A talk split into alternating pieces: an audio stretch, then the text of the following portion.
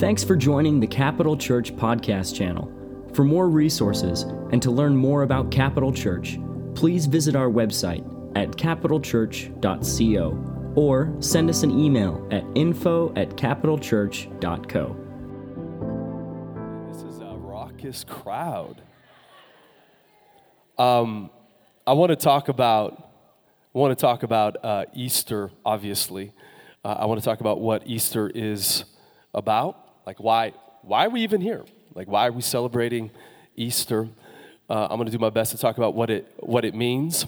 Uh, I use this a lot because I think a lot of people get confused when it comes to Easter. We're like Jesus came back from the dead, and many of us are like, okay, how's that relevant to my life, right? Um, again, there's a lot of confusion uh, when it comes to uh, bodily resurrection, to Easter. Um, and my job, I think, m- many times is to clear the weeds. Everyone say, clear the weeds. How many, do we have any gardeners, gardeners here today? Okay, you're kind of like me. You like, you totally love to, like, grow things, living things. Um, my job is just to clear the weeds. And I say this every Easter, and you probably have heard this. Don't roll your eyes. This is my one dad joke. I'm lying. It's probably my first out of five dad jokes today. Um, but how many love salami? Right? Um, my wife used to be a vegan, so she did not allow salami in my home. And then God got a hold of her heart and she eats meat all the time. I, am not joking. We, we were like birds, and we ate seeds and protein shakes all the time. And so when she kind of came back to, to the right side, right? Uh, um, we love vegans. If you're a vegan, we totally love you. Please don't leave our church. Um, but when she came to the right side, uh, I remember started eating salami again. Again, how many of you love salami? Right? Again, you've heard this, but isn't it crazy? I think the French call it je ne sais quoi, right? What is it? When you look at salami, you have all those white little specks. Like, what in the heck are those white little specks? I like to think that they're vitamins, right? Or I need some amino acids. Any health nuts, any health guru people here? Like I, I like just to assume that it's like amino acids or something like that. Why are we talking about salami on Easter morning? Well, because I think a lot of people are confused about Easter like they're confused about the white specks in salami, right? And so it's my job to make it clear. And these are three questions that I'm going to uh, ask. I'm going to do my best to answer. What is Easter about? Uh, what does it mean for, for you and I? And then how, and I don't really like this phraseology, but I'll do my best to, uh, to flesh this out. How does Easter or how is Easter relevant for you and I and our lives? All right, so we come to John chapter 20. If you didn't bring your Bible, that's, that's okay. Uh, we're just going to read a, a, significant chunk of this passage. It's one of my favorite passages in all of Scripture. Uh, we're going to begin in verse 1. John writes uh, Now, on the first day of the week, Mary Magdalene came to the tomb early while it was still dark and saw that the stone had been taken away from the tomb. So she ran and went to Simon Peter and the other disciple, the one whom Jesus loved, and said to them, They have taken the Lord out of the tomb, and we do not know where they have laid him. So Peter went out with the other disciple, and they were going toward the tomb. Verse 4 Both of them were running together. How many runners do we have here? I just love how competitive they are. If you like to compete, this is your thing. But the other disciple, I love how John refers to him as the other disciple, our and Peter and reached the tomb first. And stooping to look in, he saw the linen cloths lying there, but he did not go in. And Simon Peter came, followed, following him, and went into the tomb, and he saw the linen cloths lying there. And then John continues, and the face cloth which had been on Jesus' head, not lying with the linen cloths, but folded up in a place by itself.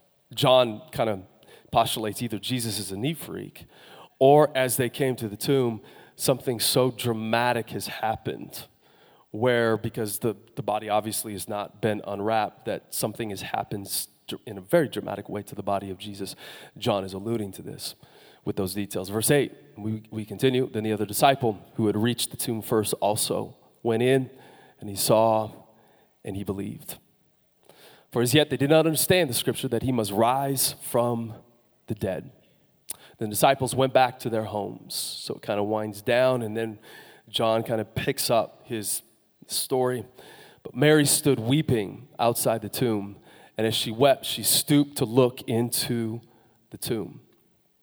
She saw two angels in white sitting where the body of Jesus had lain, one at the head and one at the feet. The tomb, if you want to know, I can't talk about this today, it seems like is a temple. She sees two angels. Then we come to verse 13. They said to her, Woman, why are you weeping? She said to them, They have taken away my Lord, and I do not know where they have laid him.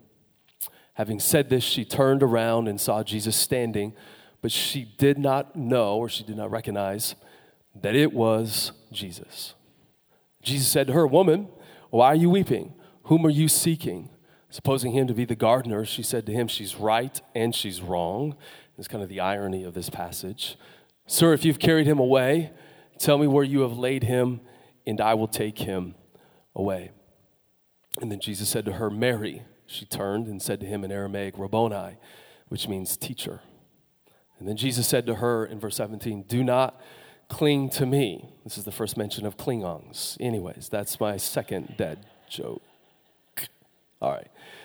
Literally reads, Do not cling on to me, for I have not yet ascended to the Father, but go to my brothers and say to them, I am ascending to my Father. I love this, it's so powerful. And your Father, to my God and your God. In verse 18, Mary Magdalene went and announced to the disciples, I have seen the Lord and that he had said these things to her. And everyone said, Amen. Bow your heads and close your eyes as we pray. Father, I thank you for your grace. Lord, we thank you that you're here. Thank you that your presence is at work in our life. I thank you that you give me strength to share what you put on my heart. So say what you want to say, Jesus. Just do whatever you want to do in our lives. Lord, I, I know we, we, we all come from different walks of life.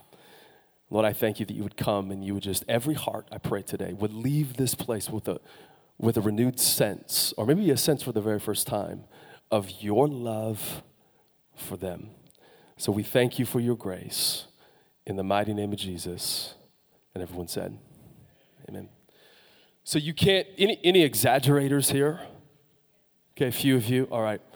I, it's kind of rhetorical, but I don't think you can exaggerate. Well, I'll say it this way you can't overstate um, the central claim of early Christians.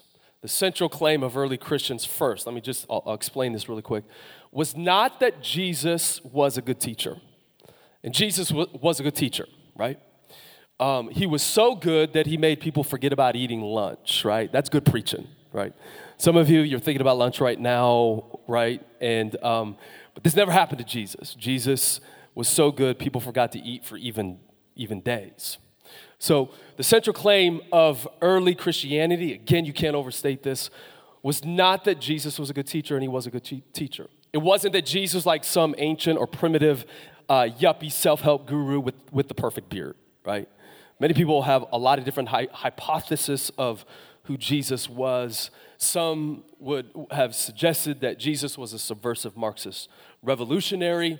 Some have claimed that the central claim of early Christians was that Jesus was a wandering, pale, Gnostic teacher, right? But he was none of that. Uh, the central claim, he was actually a, a good teacher, but he wasn't a Gnostic teacher. Um, and it wasn't even the fact that Jesus was a powerful healer, and Jesus healed a lot of people, and he can heal today.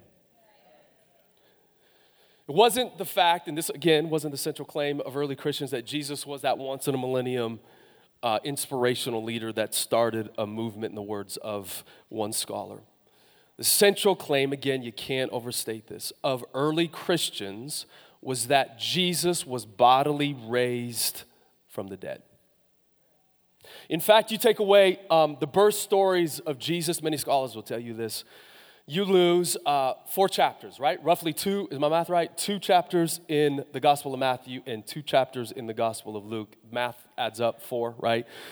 You take away the birth stories of Jesus, you lose four chapters, but if you take away the resurrection and any reference to resurrection, you lose the entire New Testament and most of the second century church fathers. So early Christianity, gotta hear me, was not a Christmas movement. And gee whiz, I don't know why I said gee whiz, but I love Christmas, and all the Christmas people said amen. Like I love sipping on eggnog lattes, man. I love elves. I love the candy, right? I love talking about the incarnation of Jesus, but early Christianity's central claim was not that it was a Christmas movement. It was not a going home to heaven movement. In fact, the central claim when it comes to Christianity is that it was a movement about the resurrection of Jesus. In fact, it's this claim that, that, that affected um, the entire, we'll say, ethos of early Christianity. In fact, Christian martyrs would go to their death and they would face the powers to be, not because they simply believed Jesus was a good teacher, but they believed that Jesus came back from the dead. I just read um, this last week. It just I, I, love reading. I was sick all week, so I was in my bed, um, sick all week in my bed. I'm raising 35 kids, so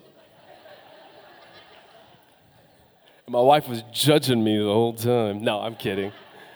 Um, so I read a couple hundred pages. Uh, a lot of different scholars on resurrection and just kind of went through church history. I was struck by the fearlessness of, of the first Christians. It's amazing how, how um, bold they were as they confronted Caesars and the powers to be. In fact, one scholar says it was people who believed in the resurrection who stood up to Caesars. There's one uh, account of a girl, she was 21 years old. Uh, I think it was the end of maybe, uh, I think it might have been the beginning of the second century. That's probably wrong, but I got a head cold, and so just go with it. Uh, but she was 21 years old. She was a catechumen, meaning that she was getting ready for baptism. She was imprisoned with fellow catechumens who were preparing for baptism, and they were imprisoned uh, to be thrown into uh, the games at Carthage. So she wrote a journal. And uh, in this journal, she talks about uh, what she was experiencing and her passion. Everyone say her passion. Talked about her passion and uh, which I, I, find fascinating. This is really one of the only written works of a woman in the ancient world, and was by a 21 year old Christian. So we know um, from many different eyewitness accounts that she, with many other catechumens, were thrown into this amphitheater. She was gored by a wild um, cow. Uh, she still survived with one of her fellow um, catechumens who had just given birth, this is just amazing, a couple days before. They stripped them naked. She said nothing. She didn't curse um, the powers, she didn't curse the crowd. When she was gored, after she was gored, she was um, she literally was on the floor, unconscious. And then she came back and she gave her fellow catechumen a kiss of peace, and then they killed her.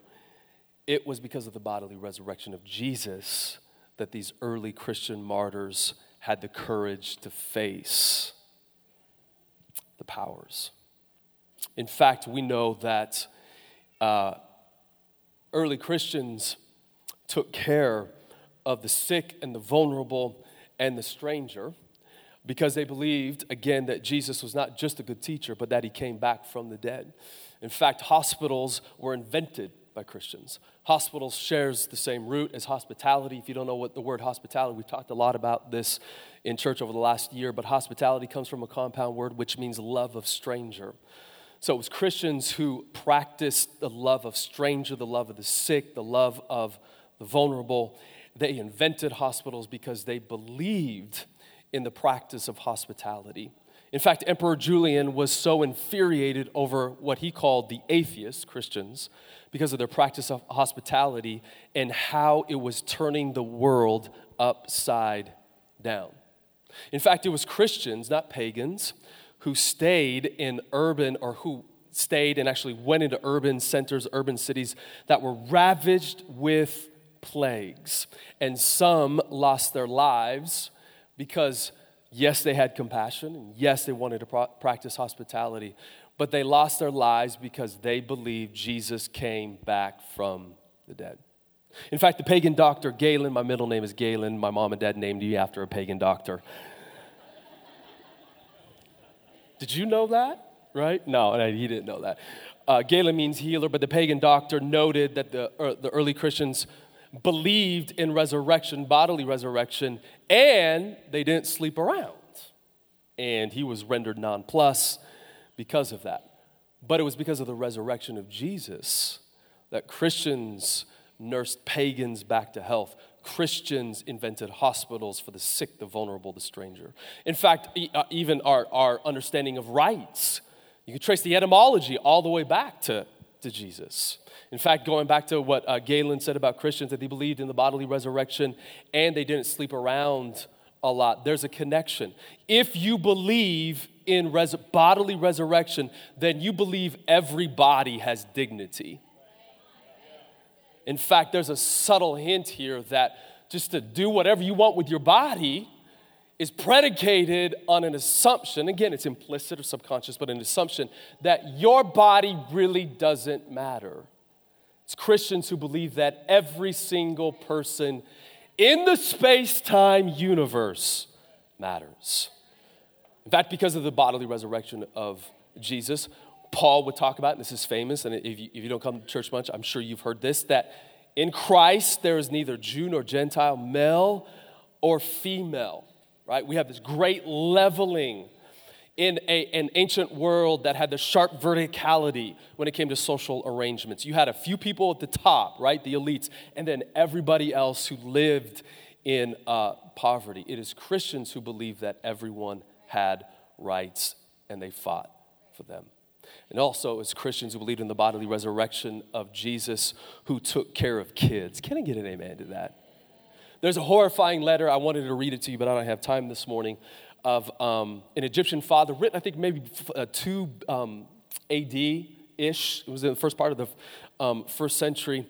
And uh, he writes to his wife. His name is Hilarion. He was hilarious, right? And uh, third bad dad joke. Um, and so he's writing to his wife. He's tender to his wife, as one scholar tells us, very tender to his wife, just dotes on her. There, he was actually in a different um, city. He was trying to uh, work out an income. So he writes and says, I will come back to you as soon as I can. And then, even though he's tender with his wife, the letter turns horrifying when he says his wife was pregnant at the time. And he says, If it's a boy, um, keep him. But if it's a girl, cast him out, her out. And here we have a view of how the pagan world worked. Children had no rights, fathers had unilateral, horrifying power over their families. But it was Christians who adopt kids, it was Christians who took care of those kids who were exposed, those kids who were abandoned it was not because they simply believed that Jesus was a good teacher. It wasn't just because they believed that Jesus healed people and they believed all of that. It was because they believed Jesus came back from the dead. So, okay, so, and there's a lot of confusion when it comes to when we talk about resurrection. What does that stinking mean?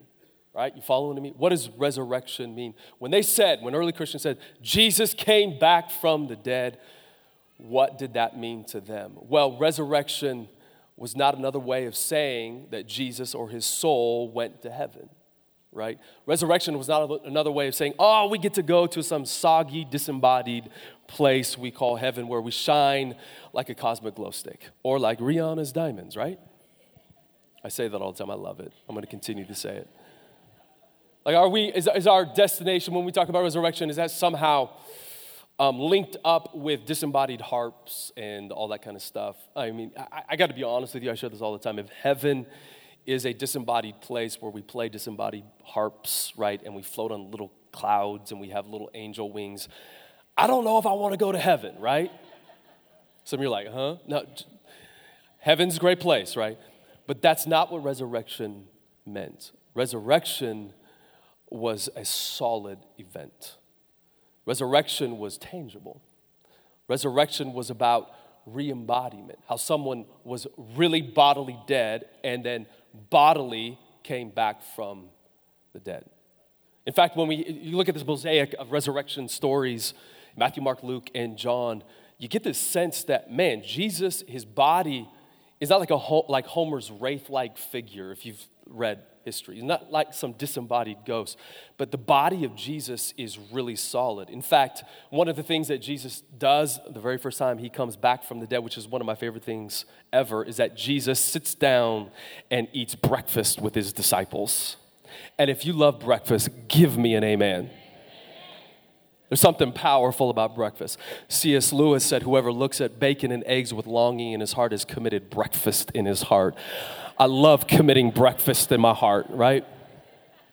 I love it, I love it, I love it. Well, when you come to the stories, again, the mosaic, or, um, all these different variegated stories that we find in the Gospels, the body of Jesus is solid, it's tangible, it's touchable, it's graspable.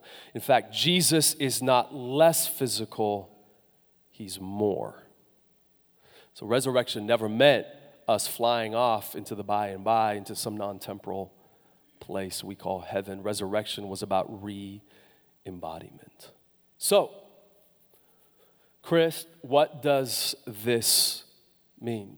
What does resurrection mean, right? How does that, how's that relevant to my life? And over the next few minutes, I'm going to try to answer this.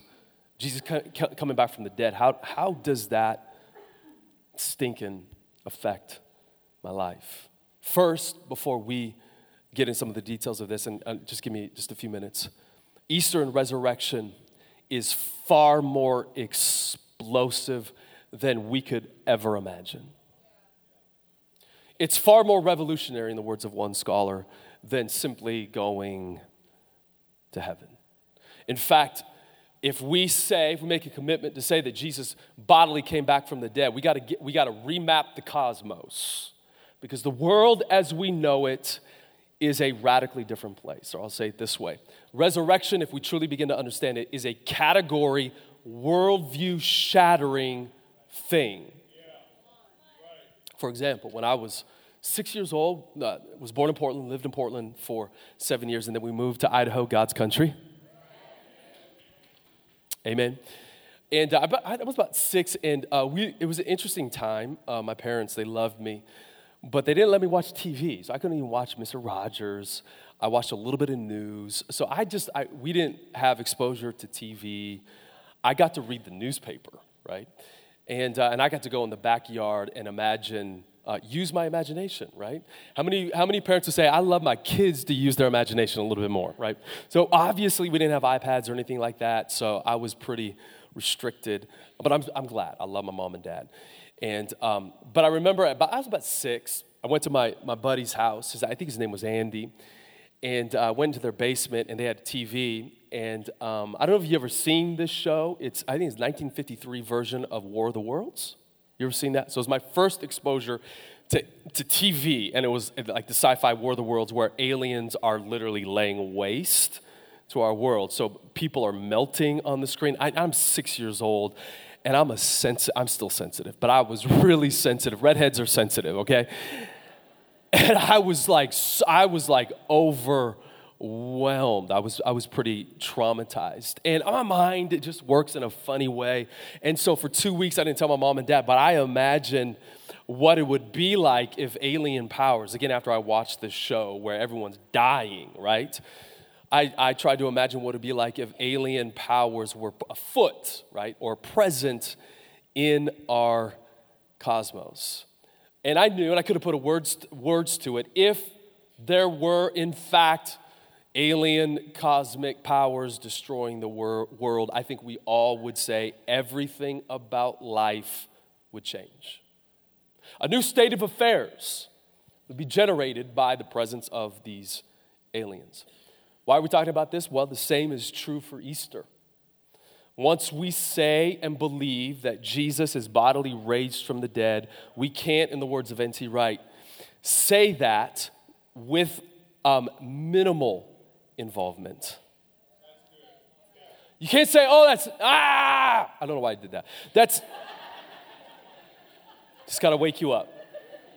I gotta wake myself up, right? That's nice. You can't say that's, oh, yeah, yeah, yeah, yeah. Oh, that's nice. Jesus came back from the dead. Like, high five someone, right? You can't just shrug your shoulders and say, oh man, that's so cool. I felt some joy today at church. We're all like, you know, raising our hands, doing like a charismatic, a Pentecostal two step or whatever, and then go back home and live as if life was normal. In fact, when we say that Jesus bodily came back from the dead, what we're saying is that the cosmos itself is radically different. In fact, if, you make, uh, if we make the mistake of thinking the resurrection is like no big deal, it's no problem, right? It's not, you know, it's not going to affect my life, then we have not figured out what being bodily raised is about. Words of one scholar, we have domesticated the most explosive event in human history. So, what is or what does Easter and resurrection mean? How does that affect us? Number one, and John tells us in our passage here today in chapter 20 and verse 1 that it was the inauguration, the inauguration of God's new world. Gospel of John, I can't get into this. I love, I, w- I wish I could talk more about this, but John's entire gospel has been building up to this climactic point in chapter 20. Chapter 19, we have Golgotha, right? Jesus has been crucified. Golgotha means the skull, it's, it's a dystopian wasteland. Jesus has been crucified. And then we come to chapter 20, and what does John tell us about that first Easter morning? He uses the phrase, I love it, it's one of my all time favorite phrases early on the first day of the week, or what we would call the eighth day. It's not a part of the first seven days, it is a completely different time and space and world. Put that in your theological pipe and don't smoke it. I'm not feeling well, so I'm just like, who knows what's going to come out, right? In other words, the world, when John uses this statement about early on the first day of the week, he's essentially saying that the world, the cosmos, the universe has turned a corner, and in the words of one scholar, has turned the corner out of its long winter into spring at last. Spring.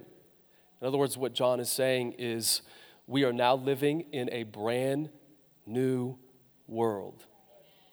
A world not defined or driven by winter and death and chaos, but a world defined by God's love and resurrection power.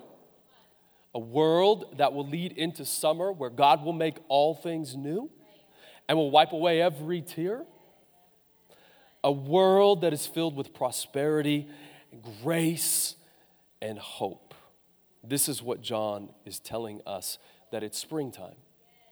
And what, I'll be really honest with you, I, I love Idaho so, so much, but Idaho winter transitioning into spring is so frustrating. Can I get a witness to that? It, anyone in here like winter? You love winter? Okay. The Lord rebuke you, right? No, I'm kidding. Now, we, we, we, we, love, we love winter, but man, the transition into spring, sometimes it's just like it takes a while. Like um, weather in Idaho, if this is like your first like year here, you'll realize that our weather is moody. One day you get snow, five hours later you get rain, and then five hours later it's sunny and 70 degrees. Like, what's going on, right? Um, there, there's a sense with our springtime. I don't know about other places, but at least with, with our springtime, winter to transition into spring, that there's an overlapping of time, an overlapping of, of, of ages in a way. In, in fact, what happens is, is when winter starts um, coming to an end, what, what will you begin to see? In the ancient world, you would see crocus flowers. Here, I don't think we have crocus flowers. I think we have tulips, right? I don't know if they, they uh, arrive first. I, I don't know. But uh, I, uh, what I love about spring is that that first flower. How many of you love that? When it's raining and stinking, snowing, and you're tired and you, you, you don't feel well, and then you look into the corner and you see that first yellow, beautiful flower you know that springtime has arrived. And even though it feels like it's still winter, you know it's fait accompli. Like it's irreversible. Winter might still be present, but it's springtime, baby. And we are on our way to summer.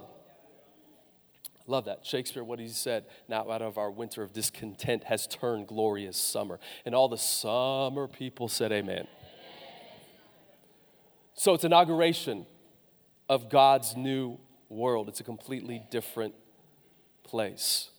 It's funny when you're in springtime, it's the world it is it's the same, but it's different. You still have mountain ranges, you still have water, you still have lakes, you still have all these wonderful things, but you know it's different as all these trees go into bloom. And we'll talk a little bit more about this. Number two, um, Easter reminds us, or it's all about how um, God has come to put our world back together again. Resurrection always, always corresponded or worked with or went with a strong view of God's justice for not another world, but for this world. It went along, resurrection went along with the healing of the world. And, and it, it showed us again that we don't live in a cosmos shaped by chaotic forces. We live in a cosmos not defined by winter, right? And uh, the unmaking of creation. We now live in a world that is shaped by the overflowing generosity of Creator God. But it, it meant in a very specific way in this ancient world that God has come back as the king to put the world to rights. Oscar Wilde had a play, uh, I, I, don't remember the name of it, and uh, his main character was Herod. And Herod, in his place, told by one of his homies, one of his lead guys, that uh, Jesus is raising the dead everywhere. And in this story, in this fictional story, Herod, because he understands the significance of resurrection, that it's about God's justice, it's about how all the corrupt powers must be held to an account. He then yells to his lead guy, I forbid Jesus raising people from the dead. He understood that resurrection was a threat. It was a threat to the powers to be who have carved up the world. If you believed in resurrection, you, you were not committed to being respectable. You were not committed to just like, ah, we'll just kind of go with the flow. If you were committed to the resurrection of Jesus, you were committed to justice and the healing and the renewal of our cities and our bodies and our towns. Number three, resurrection or Easter means um, a, a reaffirmation of the goodness of space and time and matter. Everything from bodies and brains to breakfast, can I get an amen to that? To babies, all of it is good. This world is not gross.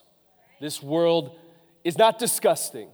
What you do in this life, whatever it might be, on YouTube, going to Starbucks, doing your thing, raising babies, everything we do in this world actually matters. And that God will come back and put it all to rights. Number four, Easter. You guys still with me? Easter means that God has won the great victory over death. Death, in the words of one scholar, is the unmaking of God's creation, right? It's the unmaking of us as image bearers. It's the ultimate weapon of destruction. Death is anti creation, it's anti human, it's anti God, it's anti everything that God stands for. It's anti beauty, it's anti art, it's anti sports, it's anti Dallas Cowboys, it's ah, whatever, right? It's anti creation. But Easter is a claim that the earth is the Lord's and its fullness. And that God has overthrown death as a biological and spiritual reality. And it's a rebuke to sin and evil and injustice and to all the powers that want to do it their own way. Amen. So, Jesus, through his death, because he stood in for us as our representative, what he did is he went through death, filled up, in the words of Colossians 1, Ephesians 1, filled up death with himself and came out the other side, bringing God's new world to us. And there's so much more we could talk about, but I need to end here. So, Chris, how is this relevant to me? Right? I, have how's this? Because it, ah, it feels like winter. It feels like death out there. Chris, I mean, have you been watching the news?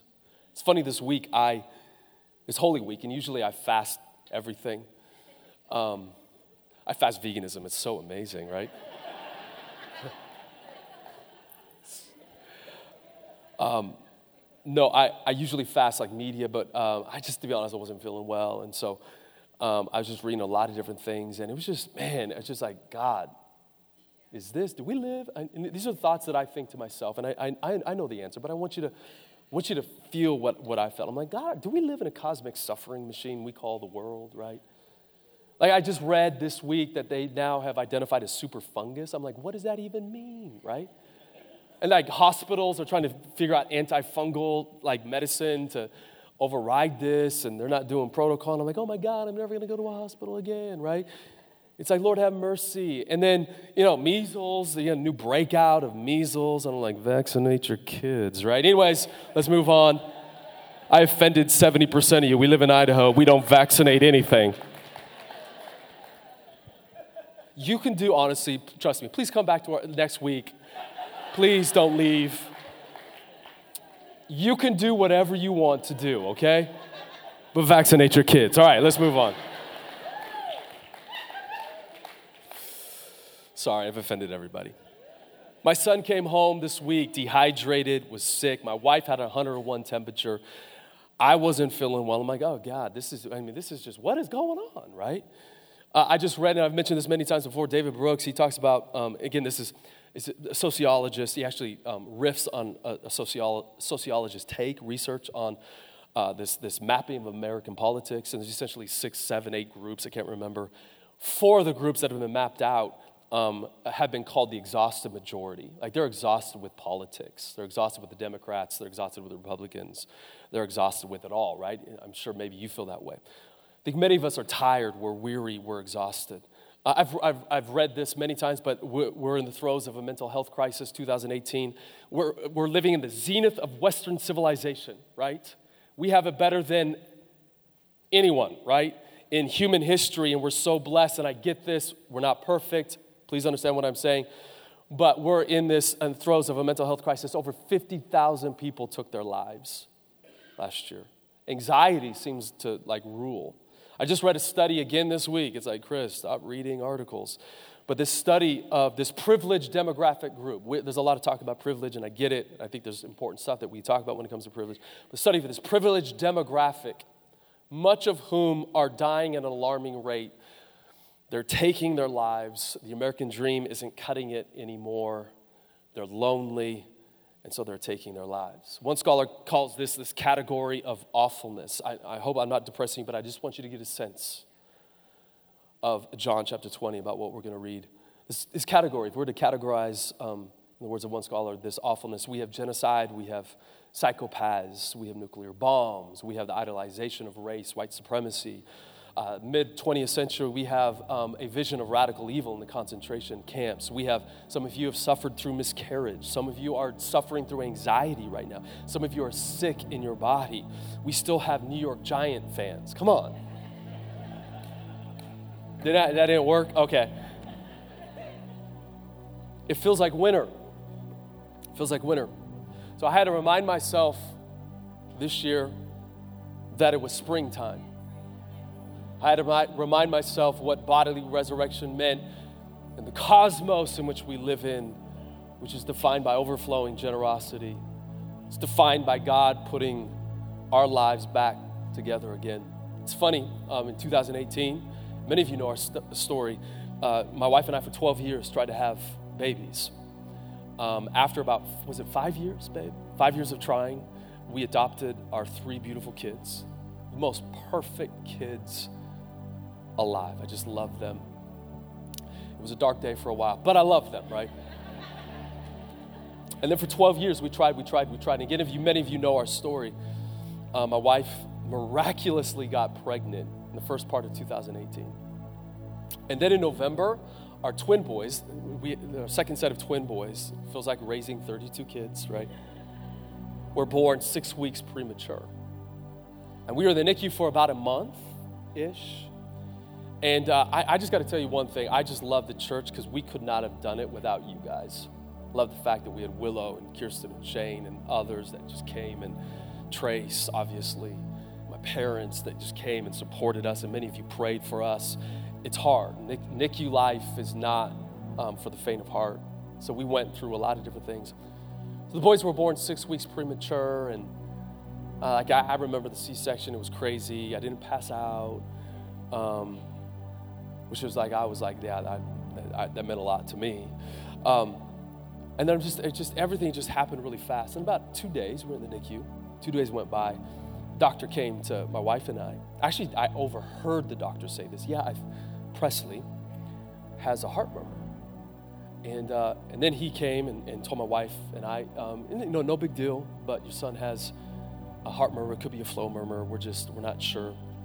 So the following day, they um, took an echocardiogram, and the cardiologist came and looked at the structure of my son's heart, and they came back and said, Your son has a very rare condition.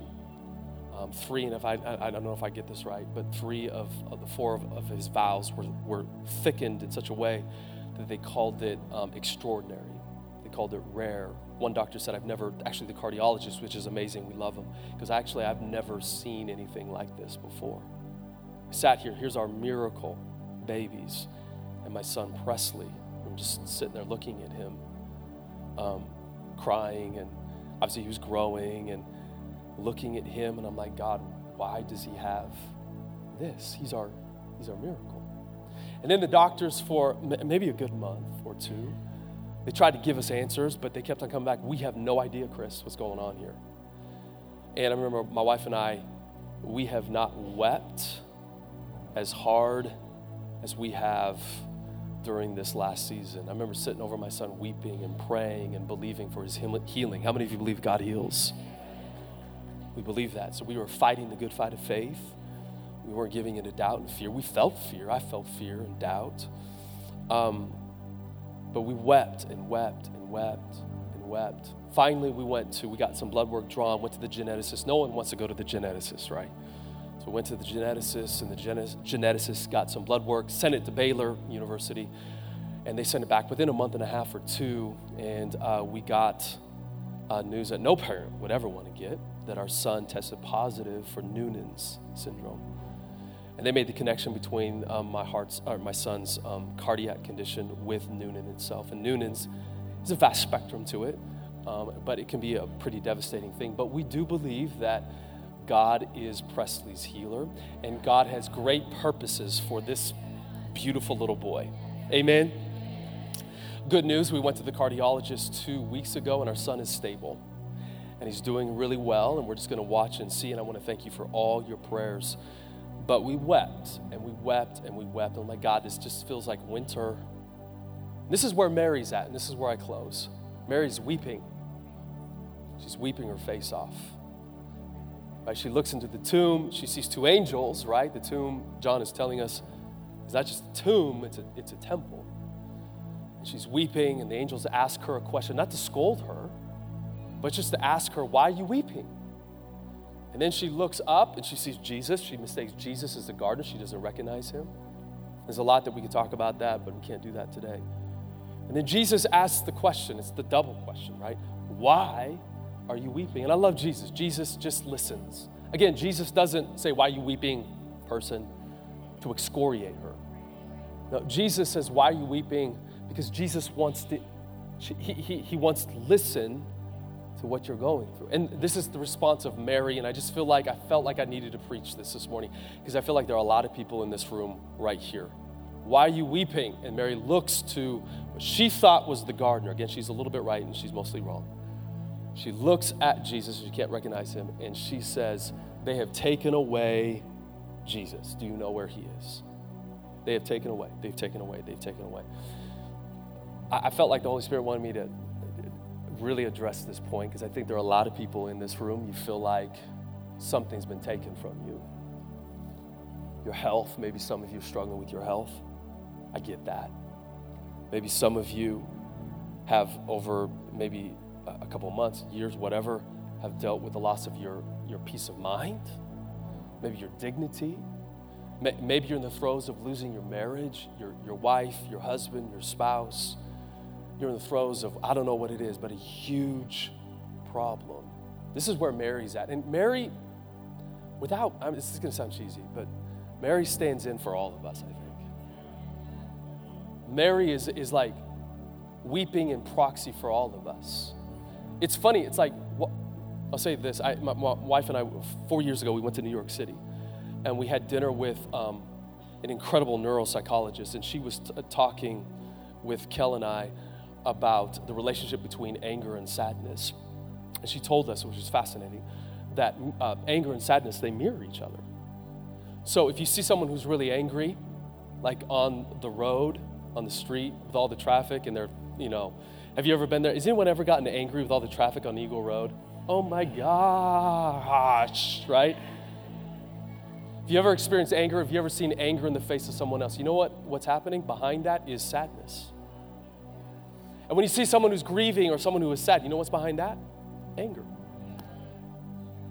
And so I think there's this double emotion of sadness and anger. And Mary is weeping and she pours her heart out to Jesus, not knowing that it's Jesus. do you ever feel like you're an outsider when it comes to prayer? Do you ever feel like your prayers bounce off the ceiling? Do you ever feel like, God, where are you? To be honest, I have felt that at times. I'm sure everyone has felt that at times. This is what Mary is feeling. But here's the good news she's pouring her heart out. God, where are you essentially? I'm angry about this. I've lost my rabbi. And Jesus is right there. I just want to encourage you right now. You are in the throes of a very difficult situation, and you might be weeping your face off.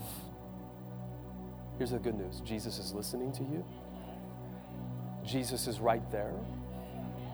But here's the best news I love the sequence of this kind of tete a tete between Mary and Jesus. Jesus listens to her, and then he says, Miriam. In other words, Jesus in this resurrected new world, Jesus in the cosmos that we live in, will always have the last word over everything that's been taken from you. Jesus will have the last word over your body. Jesus will have the last word over your marriage. Jesus will have the last word over your kids. I wish we were in church today and I got a little amen about you. Jesus will always have the last word over creation itself. In fact, when Jesus says Miriam, he doesn't say Mary. He doesn't call her by her old name, in the words of one scholar. This is the name that the soldiers would call her. This is the name that um, people who knew Mary from uh, high school Mary, right? She had seven demons, right? Like she was so crazy, she, they didn't even put her in the yearbook, right? She was crazy. That's how, that's Mary. Jesus doesn't call her by her old name, calls her by her original name in the Hebrew and Aramaic, Miriam. This is in the words of one scholar. What a what Jesus essentially is doing is calling her by what her dad used to call her, Miriam. In other words, Jesus is getting the last word over all things in creation. But he's saying that something has dramatically shifted in the relationship between Mary and Jesus. There's an intimacy. Jesus essentially saying is like, I no longer call you by your old name. That's winter stuff, that's chaos. I'm calling you by your new name, Miriam. Why? Because it's springtime, baby. Might not feel like it, but it's springtime. And even though, and there's some of you, you feel like you're being, right now, I feel it. You feel like you're being dragged back into winter. Here's the good news I love seasons because seasons always tell us that it's fait accompli. Once spring arrives, it's over for winter. You can't go back. Can I get an amen? You're only heading towards summer. That's the good news of this new world. That's the good news of Easter. And when I was in that hospital, weeping over my son Presley, praying over my son Wesley, I had to keep on reminding myself God, God, God, God, it's not winter, it's not winter, it's not over. My son has a future. We're, we live in your world, not in the world of death and sickness and chaos. We live in the world, and it might not make sense to me. I don't have metaphysical answers to why this has happened, but I trust you. We are at the beginning of your new world.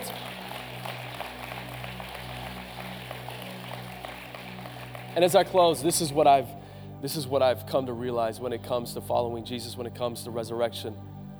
When we say Jesus is risen, we cannot any longer think of Easter in light of our problems.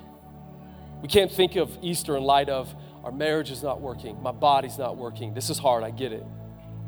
And I want to hear um, your heart because I, I know this might be hard for some of you to, to stomach.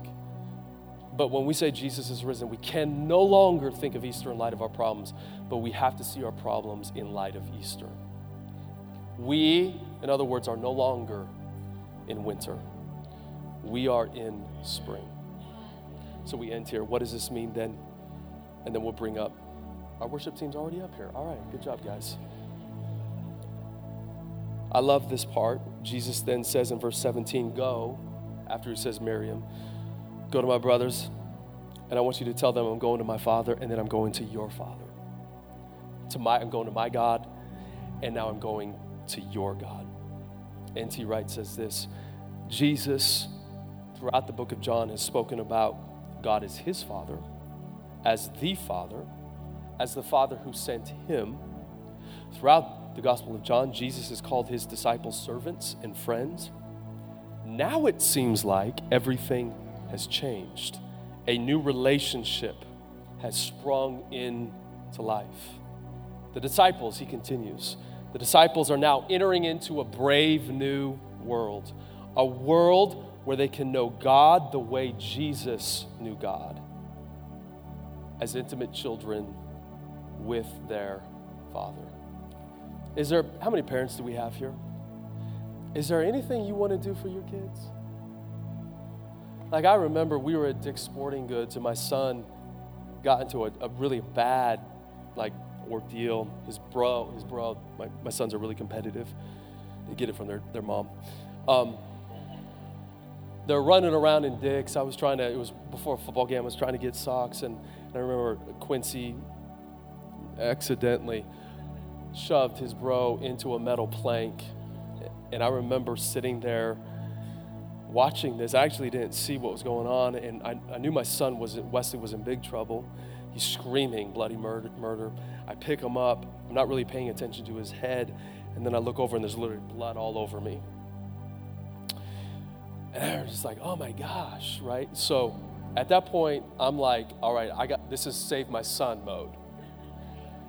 I didn't care who was in. I, it could have been the president of the United States. Could have been Kanye. It could have been like maybe people you respected. I didn't care in that moment about being respectable. I was to take care of my boy. So I'm running around screaming, hey, you, you get over here now. Quincy's like screaming, I killed my brother. and then I'm sit, I bring him to the front, I lay him down in front of everybody, right? And I'm just like, hey, I, we call the ambulance, and the ambulance comes, and the EMT comes. Blood is squirting everywhere, and thankfully, a woman came and helped me, and she calmed me down. Where are we going with this, Chris? I don't know, right? I don't know where we're going. There's nothing I want to do for my kids. I, I didn't care about anything. And I'm the one who rescued. That's where I'm going. I rescued my boy. See, this is how God sees you. There's nothing He won't do to rescue your body, your marriage. Again, it might not feel like that, but there's nothing He won't do. you can have this new relationship with God, this resurrection life through Jesus. Can I get any amen to that? Can you bow your heads, close?